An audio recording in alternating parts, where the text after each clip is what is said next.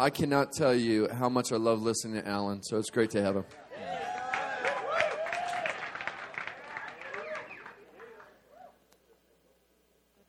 This week has been. Uh, no. This week, honestly, has been a longing fulfilled. It's been uh, something of a, of a, family reunion. But, but more than that, I, I was thinking of the first time I ever introduced my future wife to our Zimbabwean family. And it was a long drive up to Zimbabwe. And I was nervous uh, because I love my family, but there's always that crazy uncle. And I was just going, I think she's going to like them. I hope she's going to like them. And uh, it, this has been a little bit like this because this has become our family, and we have these. I'm not saying you're my wives, but uh, these churches that uh, that we just love all over this nation, uh, in Canada, in Australia. And there's been this like, I, th- I think you're going to like each other. Uh, there is a crazy uncle. Uh, he's got a beard. No. there's actually a lot of crazy uncles with beards here, yeah. But, um, and he's one of the most likable ones in the family, isn't he? But uh, honestly, my, my heart is, is so full. And um, because of that, sometimes my, my eyes leak. Uh, that's because of joy. But um, I have the, the, the privilege of, uh, of, of closing this, landing. And it comes with a bit of apprehension, I know, because you're trying to land the plane, and, and, and many people's eye is on their plane that's about to take off. Their bags are packed, they're ready to go, as John Denver said. And uh, I'm just asking, I'm just asking that uh, you, would, you would uh, just give some full attention. Um, I've been so aware of, of a thread of the Holy Spirit uh, through the sessions, talking far more, as Donnie said, about the, the work worker than the work, uh, about the who more than the how. And there have been some great handles. But I've been asked to, to talk on uh, fruitful leaders and their souls. And, uh, and so if you're looking at this session being kind of the pep talk up and at 'em, I think it's going to land there. But, but we're going to journey through a valley of, of introspection at first. I think uh, it might get worse before it gets better, but it, it, it will get better. And I want to talk about uh, what David calls the weaned soul of a leader. The weaned soul of a leader. Psalm 131, it's one of the Psalms of Ascent. And I'm going to spend just about 10 minutes on that psalm. And then we're going to look at, at David's life in particular. And uh, not just his psalm, but the biography of how this man was weaned.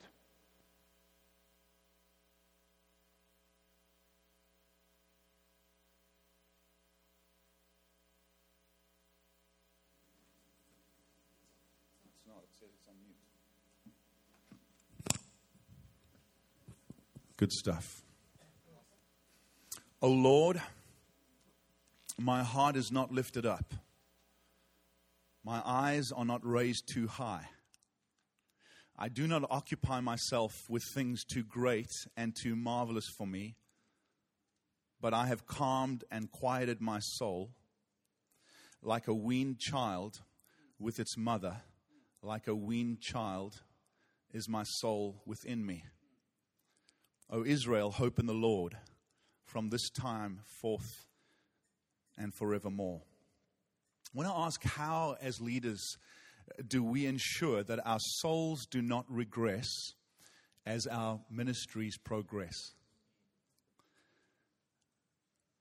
How do our souls not regress as our ministries progress? Tim Keller's wife, Kathy Keller, wrote a great article on ministry and the soul called Faking It. And in it, she said, Ministry will either make you a better Christian or a worse Christian. None of us are immune to the danger of gaining the world and losing our soul. And honestly, I am so full of faith with what God wants to do in our togetherness here. But none of us are immune in the growing momentum of this family on mission of having souls that might regress John Bunyan wrote that old classic called Pilgrim's Progress, and C.S. Lewis, centuries later, wrote a retort called, called Pilgrim's Regress. And he talked about how the pilgrim's progress is not just straightforward, it's often three steps forward and two steps back. And sometimes, especially for, the, for those of us in ministry, there's such pressure to seem to have it together. And it can result in the regress of the soul. And here in this psalm, this is King David towards the end of his life. It's a psalm of ascent. The psalms of ascent were a collection of, of 10 psalms that the people of Israel sang on pilgrimage to Jerusalem. It was like their national anthems. And this psalm begins super personal Lord. Lord. This is like King David giving his personal prayer journal to Israel and saying, it can become one of your anthems. How humble for this powerful king, Lord. It's not addressed to Israel, it's addressed to the Lord. It's like Israel and us are eavesdropping on David's conversations with the eternal God. We want to take off our, our shoes, We're walking on holy ground, Lord. And what he's saying is to Israel is, is your king is not just progressing as a king in public ministry, but actually there's been a progress of his interior life in his soul. It's a very hopeful psalm, but by assumption, he's saying, I wasn't always this way. I wasn't always peaceful. I wasn't always calm. I wasn't always quiet. I wasn't always content. But Israel, put your hope in God because He has empowered me to progress from this place to that, and He will empower you too. It's a very hopeful psalm. It's intimate, it's humble. My eyes are not haughty, or my eyes are not lifted up. Uh, David's throne is exalted, but, but his heart is bowed down. He has not forgotten where he came from. He has not forgotten the sheep and the harp. He has not forgotten the sling and the five smooth stones and the giant slaying power of his God. He's remembered where he's come from. My eyes are not haughty. It's a psalm of humility. It's a psalm of simplicity. I do not occupy myself with things too great and marvelous for me. We know David is a wrestler. The Psalms are full of the language of wrestle and even lament at times. Why, oh Lord? How long, oh Lord? And if we look at David's life, we wonder what he's talking about. Maybe he's talking about the fact that his mother and father rejected him, as he writes in the psalm. Maybe he's talking about the fact that his best friend died on him. What a mystery. Maybe he's talking about the fact that, that the guy who was supposed to be his mentor hounded him in jealousy for a decade. Oh Lord, why? Maybe he's talking about the mystery, the tragedy that his own wife despised him as he worshiped God. His own son rebelled against him and hung dead in a tree.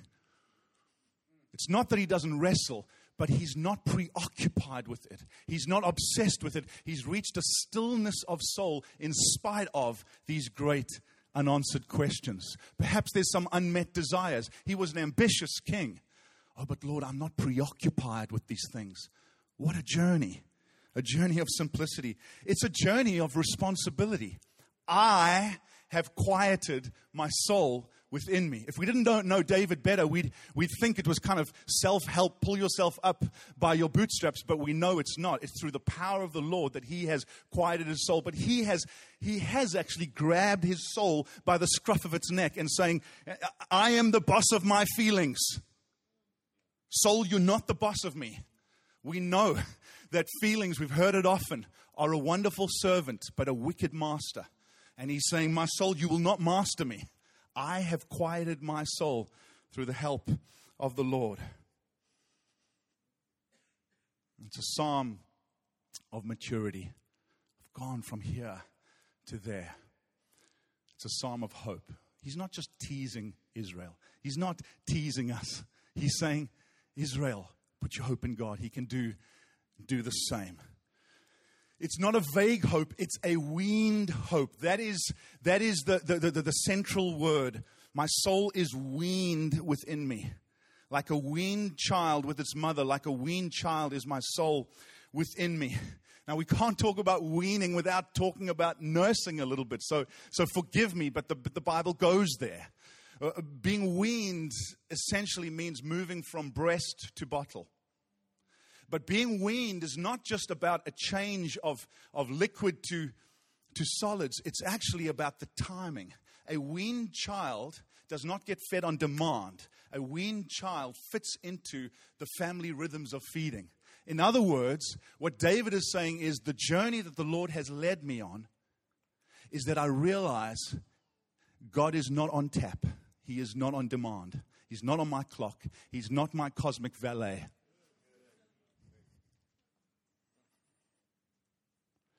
It's funny how we look at children who have a pacifier, a dummy for South Africans, a pacifier in a pram, in a stroller,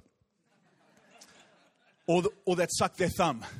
And we go, oh man, these people, these kids must just grow up. But actually, a pacifier is a massive milestone of maturity from a baby that threw its tantrum because it wanted the breast. Think about it.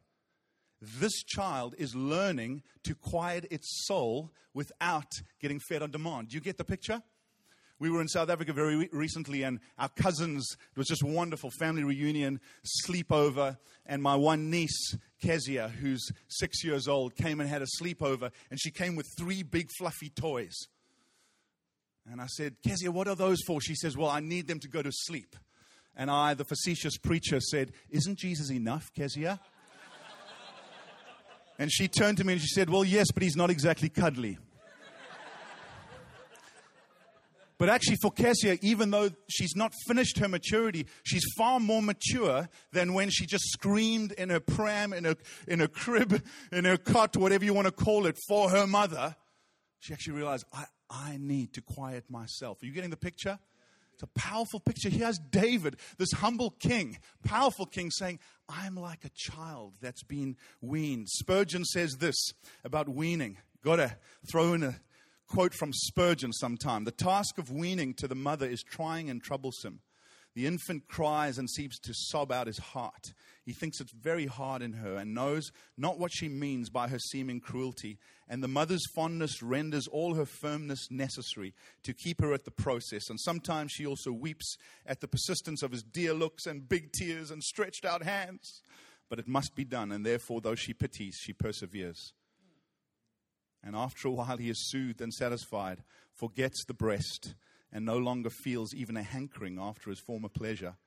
But how is the weaning of the child accomplished? By the removal of the object in the absence and concealment of the mother, by the substitution of other food, by the influence of time. So it is with us. A weaned child, a weaned soul, a weaned leader is one that realizes that God is not on demand.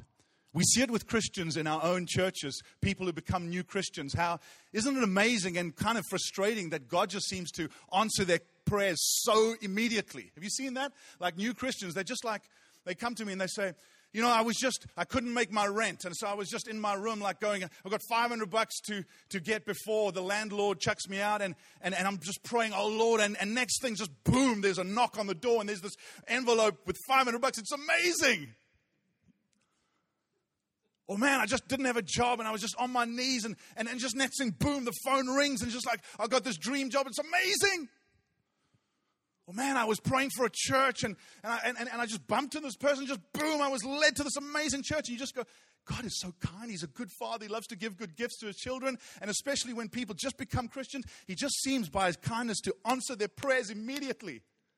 And isn't it amazing how over the passage of time, the, the answers get a little bit more subtle. Sometimes no, sometimes not yet, sometimes not this but that. If that same Christian five years on, before rent is due, so Lord, won't you just give me my rent, please?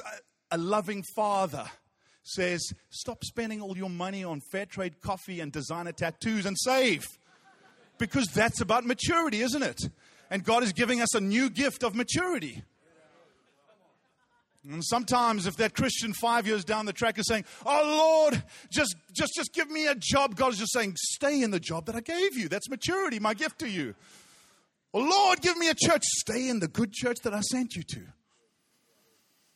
And, and, and we see God's kindness expressed to us in weaning, in discipline.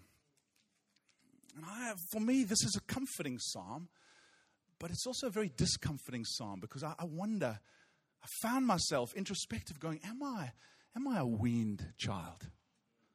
Am I content? Am I quiet? I mean, in this day and age where we can get stuff at the swipe of a thumb, at flick of a button, and Netflix and eHarmony and whatever it is, Amazon. And, and, and some of these benefits are, are great. I use Amazon and Netflix and not so much eHarmony, but. but but here's the deal. Here is the deal. No sociologist, no psychologist. Yeah, yeah, farmersonly.com. Bring it in, bring it in, bring it in. No psychologist would ever dare to describe our age as an age of calm, quiet contentment. We are more discontent and demanding than ever before, ruled by our inordinate desires. Here, here's the thing about weaned a baby desperate for milk is not desperate for a bad thing. They are desperate for a good thing that has become an ultimate thing. We know it. We've read it in Tim Keller's book on idols. It rolls off the tongue amazingly. We preach it. An idol is not always a bad thing. An idol is often a good thing that has become an ultimate thing. And being weaned is actually that we're no longer slaves to our inordinate desires. It's not actually the object that's always wrong, but it's the inordinate desire. And it's not that David doesn't have questions, desires, ambitions. It's just actually that he's no longer a slave to them. And I want us to look at a fairly obscure passage in 1 Chronicles 20 that this could well have been talking about. We are not sure. And as I've said, there are other areas of desire and question and mystery that David could have been talking to. But I, I'm, I'm almost certain that David was referring to this time in his kingship where there are three things that were actually good things that God weaned him of. And I believe he wants to wean us of them.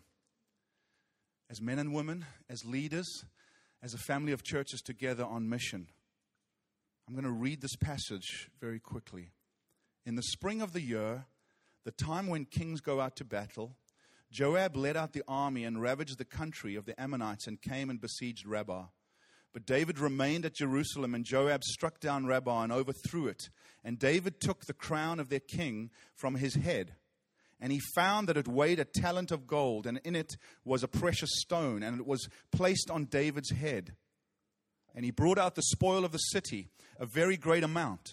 And he brought out the people who were in it and set them to labor saw, with saws and irons and picks and axes. And thus David did all to the cities of the Ammonites. Then David and all the people returned to Jerusalem. Just skip over to chapter 21, verse 1. Then Satan stood against Israel and incited David to number Israel. So David said to Joab and the commanders of the army, Go, number Israel from Beersheba to Dan, and bring me a report that I may know their number. But Joab said, May the Lord add to his people a hundred times as many as they are. Are they not, my lord the king, all of them my lord's servants? Why then should my lord require this? Why should it be a case of guilt for Israel? But should it be a, a, a cause of guilt for Israel? But the king's word prevailed against Joab. So Joab departed and went throughout all Israel and came back to Jerusalem. And Joab gave the sum of the numbering of the people to David. And in all Israel were 1.1 million men who drew the sword, and in Judah 470,000 who drew the sword. But he did not include Levi and Benjamin. For the king's command was abhorrent to Joab. But God was displeased with this thing, and he struck Israel. I'm not a big thing for alliteration, the three C's, the four P's, etc. But actually, in this passage, they are presented to us as three C's very clearly. That God is weaning Israel's king, David, off an inordinate desire for comfort, for control, and for counting. Verse 1 In the spring of the year, at the time when kings go out to battle, Joab led out the army, but David remained at Jerusalem. We know this is an ominous thing. We know in his inordinate desire for Bathsheba earlier on, it was at the same time in the spring of the year when kings went out for battle, David stayed in Jerusalem. It's ominous. But this time it's not going to be lust after a woman, it's going to be lust after power and control and defining how strong we are. And there's this tragic, tragic picture that we see where David, who, who was this warrior shepherd, David, about whom the women of Israel sang, David has slain his ten thousands. Now he's at home in the palace while Joab, the commander of the army, is slaying. And even worse, he comes back with this crown and he places it on David's head. And you go, This is a king now who wants the crown of privilege but will not wear the sword of sacrifice. It's, it's tragic, isn't it? Inordinate comfort. And I know as we get older, as we, the thing about this is, is these people together here, there are actually quite a number of us that have been doing it for a number of years. And the privilege of doing it for a number of years is that, is that God gives you the grace of margins. Uh, you have a team around you that, that, that wants you to rest, and rest is good. It's important. That wants to give you family time. As we grow, we get more specialized. Our, we start to get some money in the bank.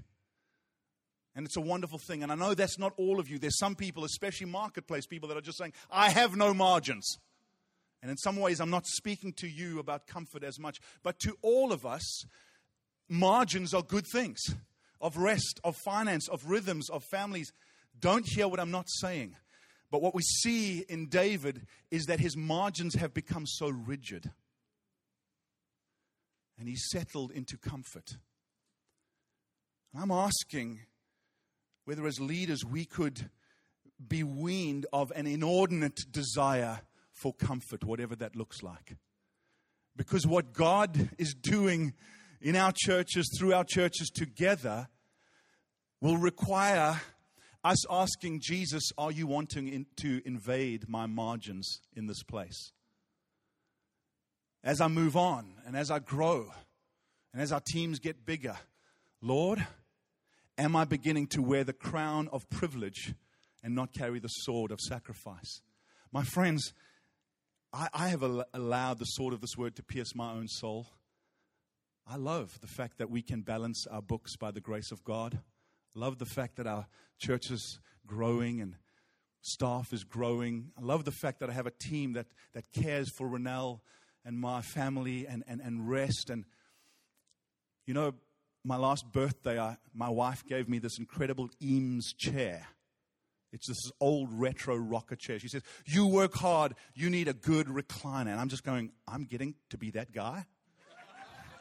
and my favorite thing is to get up early on a Saturday morning, having recorded the British Premier League soccer, and get up and sit in my Eames chair and watch while no one is awake.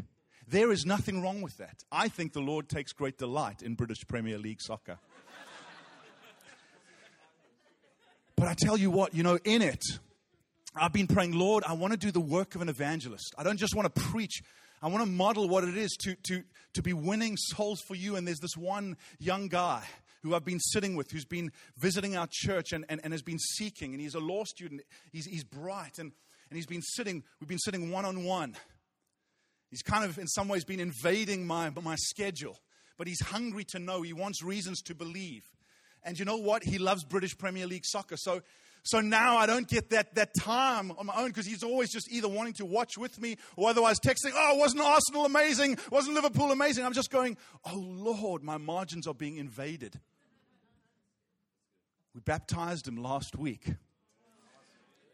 One of the major steps that I saw him take after about three or four coffees with him, he says, I hear you guys pray up a mountain together. Can I join? I said, Of course you can join, but it's going to be a little bit uncomfortable because I don't know if you used to guys praying. He says, I've never prayed aloud in my life. I say, Well, well look, I'll, I'll stand right next to you and make sure these crazy Christians don't weird you out. It's going to be okay. And there's about 80 men up on the hill praying, and he has this guy, and I, I'm just feeling so uncomfortable for him. And we're praying around in a circle like we did, and whenever it gets to him, I, I pray in his, in his place so he doesn't feel awkward, and gets to about the third time round, and I'm just about to pray in his place, and, and he prays. He prays. The first prayer he's ever prayed out loud. And he starts, he says, God. And I think that's a good start.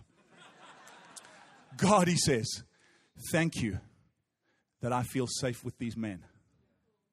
He says, thank you that I can trust this community. He says, thank you that although leadership is hard, you're teaching me it's good. I just think, oh God, you're invading my margins. But look at this, look at this. You know, I mean, even this morning, I'm just, I'm just, I'm just seeing all these church plants. I'm just going, I know God is stirring some of our people, some of our leaders. Oh Lord, this is so uncomfortable. You invading the margins of a great team. Oh Lord. Kevin, Shannon, and Daniel and. Oh Lord. Here's the thing that the Holy Spirit is the comforter. But the Holy Spirit, the comforter, leads us to discomfort. He led Jesus to discomfort. And when we are led by the comforter to uncomfortable places, we treasure his comfort even more. And I wonder if we can be weaned from an inordinate desire for comfort and then an inordinate desire for control. There's this tragic seven words where David, who's back at the palace now goes, Man, we're really strong. Let's see how strong we are. And he goes to Joab, the commander of the army, who's right in the thick of it. He sees the powerful hand of God, and Joab's just going, No, this is a very bad idea. Let's not count because whatever we've got, God is big enough. And it says, And the word of the king prevailed against Joab. Oh my goodness. I wish I had more time on this. But my friends, in our leadership teams, I believe in a first among equals. I believe in visionary leaders, but we cannot, as lead elders, be kings whose word always prevails. That is control. And we see Joab. Joab pushes back. Joab is a great example of a follower. He pushes back and he says, No, that's a very bad idea. But then we see actually Joab says, Okay, because this is not clearly breaking the law. This is kind of a gray area. And he says, I think it's a stupid gray area, but actually, all right, you're the leader. I've given my perspective, but fine. And he places David in God's hands. He doesn't play God. And he says, okay, that's fine. We'll count. And God has his way with this leader. I think David at this point is an example of how not to lead, but Joab is a great example of how to follow to be strong, to say, no, no, no, I don't think that's, that's good. But actually, once the decision has been made, especially if it's not breaking scripture clearly, you go, okay, that's fine. I'm placing this leader in God's hands. It's the same in terms of marriages. Headship and submission. Early on in our marriage, Renelle and I were trying to work this out. How does this work? And we sat with this couple thinking they'd help us. And the wife says, Well, you know, yeah, he's the head, but I'm the neck that turns the head. You see, there's two kinds of control here. One is domination from someone, the king, whose word just prevails all the time. And the other is manipulation from, from a follower, the neck that turns the head. Both are playing God. God doesn't like it. And God doesn't like it. Can I call us leaders to be strong, courageous leaders, but can I call us to be humbly collaborative? Collaboration is costly both to ego and to time. But I tell you what, we see it in Scripture. We don't just lead teams, we're on teams. I'm so thankful for men and women on our team who are strong. We have been saved so many times by their perspective where I couldn't see it. I'm telling you. And there are times when I just go, oh my gosh, are we collaborating again around this? But then I think of the times when I've been saved. But they're also a team that will say, once we've discussed, we're going to arrive at consensus, and if we can't, we trust you. Go and hear God. Oh, teams like that. Finally, the inordinate desire for counting. I, I am fascinated by this passage on counting because the Bible is full of numbers. There's even a book called Numbers in the Bible. And Jesus counted a lot. Counting was good shepherding. The good shepherd counted the sheep and found one was missing. The good steward. I mean, I mean Jesus is a counter. Two talents, three talents, five talents. Counting is not bad in and of itself. But when ca- counting, good counting becomes ultimate, you go, oh, there's something wrong. I am so grateful. I'm talking of my team, but I'm honest for a team that is diligent in the details. I mean, honestly, we report like nothing, like there's no tomorrow. I mean, everything budgeting, attendance, baptisms, life groups. I just love it. It's, it's good stewardship, good shepherding. And I'm so grateful that, that we're growing on those fronts. It's amazing. But I tell you what, good counting can turn into bad counting where God brings his judgment very quick. How? Why? Why did God strike 70,000? Why is this bad counting? How do we get into bad counting? I ask you, in, in this culture of due diligence, what is bad counting? I think bad counting is where we start to put our confidence in human resources and natural resources more than heaven's resources. You see, Joab was in the thick of the battle.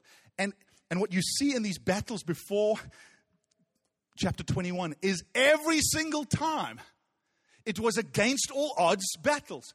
No matter how many soldiers Israel had, it wasn't enough. And yet the all surpassing power of God came upon the Israelites and they won against all odds victories. The problem is, David had forgotten the giant slaying God. Five smooth stones. He'd become the strategic king up in his, in his palace rather than the humble, spirit empowered soldier in the trenches. He'd forgotten the rock from which he was hewn, Abraham and Sarah, these old married couple with a barren womb to whom God says, Look at the stars. Look at the seashore. So numerous will your descendants be. If we're going to count, my friends, let's do our due diligence, but let's count on the Lord. If we're going to count, let's look at the stars and the sand on the seashore. What God is calling us to as teams, as churches, and together as a family on mission, we do not have, we will never have enough resources. There will always be a gap between what we have and what God calls us to. And can I call us humbly away from relying? I have seen at times in my soul, we did a report a while ago of, of our numeric growth last year. And Eric sent it, and my heart soared because it was so amazing. And then he came back and he said, Oh, sorry, correction, it's not quite as amazing. And my heart drooped. And I was like, There isn't, an, uh, we'd still grown pretty solidly. But I was like, look at my heart. It's like a roller coaster. It's something wrong. My heart is not anchored in the God of the stars, the God of the sand and the seashore. Oh Lord, anchor our souls. Anchor our souls. I'm going to land with this that Jesus ultimately empowers us to be weaned souls. Jesus ultimately empowers us to be weaned of comfort, control, and counting. Hebrews 6. We have this as a sure and steadfast anchor for the soul. A hope that enters the inner place behind the curtain where Jesus has gone as a forerunner on our behalf, having become a high priest forever in the order of Melchizedek. How is Jesus a weaned soul for us? Well, firstly, he has gone before as a forerunner. He is our ultimate example as someone who did not grasp, did not throw out his toys with a tantrum, but gave up privilege, gave up power, gave up his own will, gave up his own life. Not my will, but yours be done. My friends, he is our forerunner of this weaned soul. Lord, if it's possible, let this cup be taken, but not my will, yours be done. He has gone before us. Jesus empowers us to a weaned soul because he has made a way for us. He's a high priest who has gone into the curtain, behind the curtain. The temple curtain was torn in two from top to bottom. You ever sat in economy class, peeping through the curtain at first class, going, I wish I could be there? The blood of Jesus, the body of Jesus has opened the curtain to first class where you and I could not pay, but He paid. And here's the thing in the Psalms, I know I'm landing passionately, I do not apologize. If there's one thing David demands, I must have this. I don't have to have that. I don't have to have that. I don't I must have this, Lord. It's your presence. So, what D- Dallas Willard calls the expulsive power of a new affection. The only way we can cope without the things we desire is that we have the presence of God, and we have access to the presence of God through Jesus, our high priest honestly more delightful than this family reunion. I've felt such a closeness of the presence of God as we've gathered. There's nothing like it. Nothing. Nothing. We can demand it, friends. Not in arrogance, but in humble confidence. Jesus, you've made a way. And finally, He has made an appeal. He has made appeal. He's the forerunner the great high priest who was touched by our humanity and our infirmity. He had kept the nail scars in heaven. He knows what it is to go without, to long for. And this verse says that he makes an appeal on our behalf. He is our advocate, he is our intercessor. You know, the, the, the one thing that will keep us from having a tantrum we don't get what we want when we want it, is knowing that Jesus is making an appeal for us. In fact, we have two intercessors. The Holy Spirit is praying for us, and Jesus is making an appeal for us. Oh Lord, oh Lord, before the throne of God above, I have a great and perfect plea. The great unchanging I am who ever lives and pleads for me. Thank you, Jesus. Thank you, Lord, that you desire not just for our ministries to progress, but our souls to progress. We thank you that you have made a way. We thank you that you have gone before. We thank you that you are sympathetic, that you feel so deeply the wrestles of our souls and you comfort and you strengthen and you encourage. And as we go to the table, we bring our souls before you. And we bring the fact that we so often become entitled and demanding. And we say we cannot become weaned without your power. And so as we come to worship and, and come to your table, we thank you for your body broken for us for our wholeness. We thank you for your blood poured out, shed for us for our forgiveness. And we come in repentance, but we come in confidence, knowing that you are our gracious Redeemer and Provider. And we ask that a mark of this family on mission together is that we would be weaned souls loving the good things you've given us, but not demanding them, and being deeply satisfied by you, Jesus, our bread of life. Let's stand together.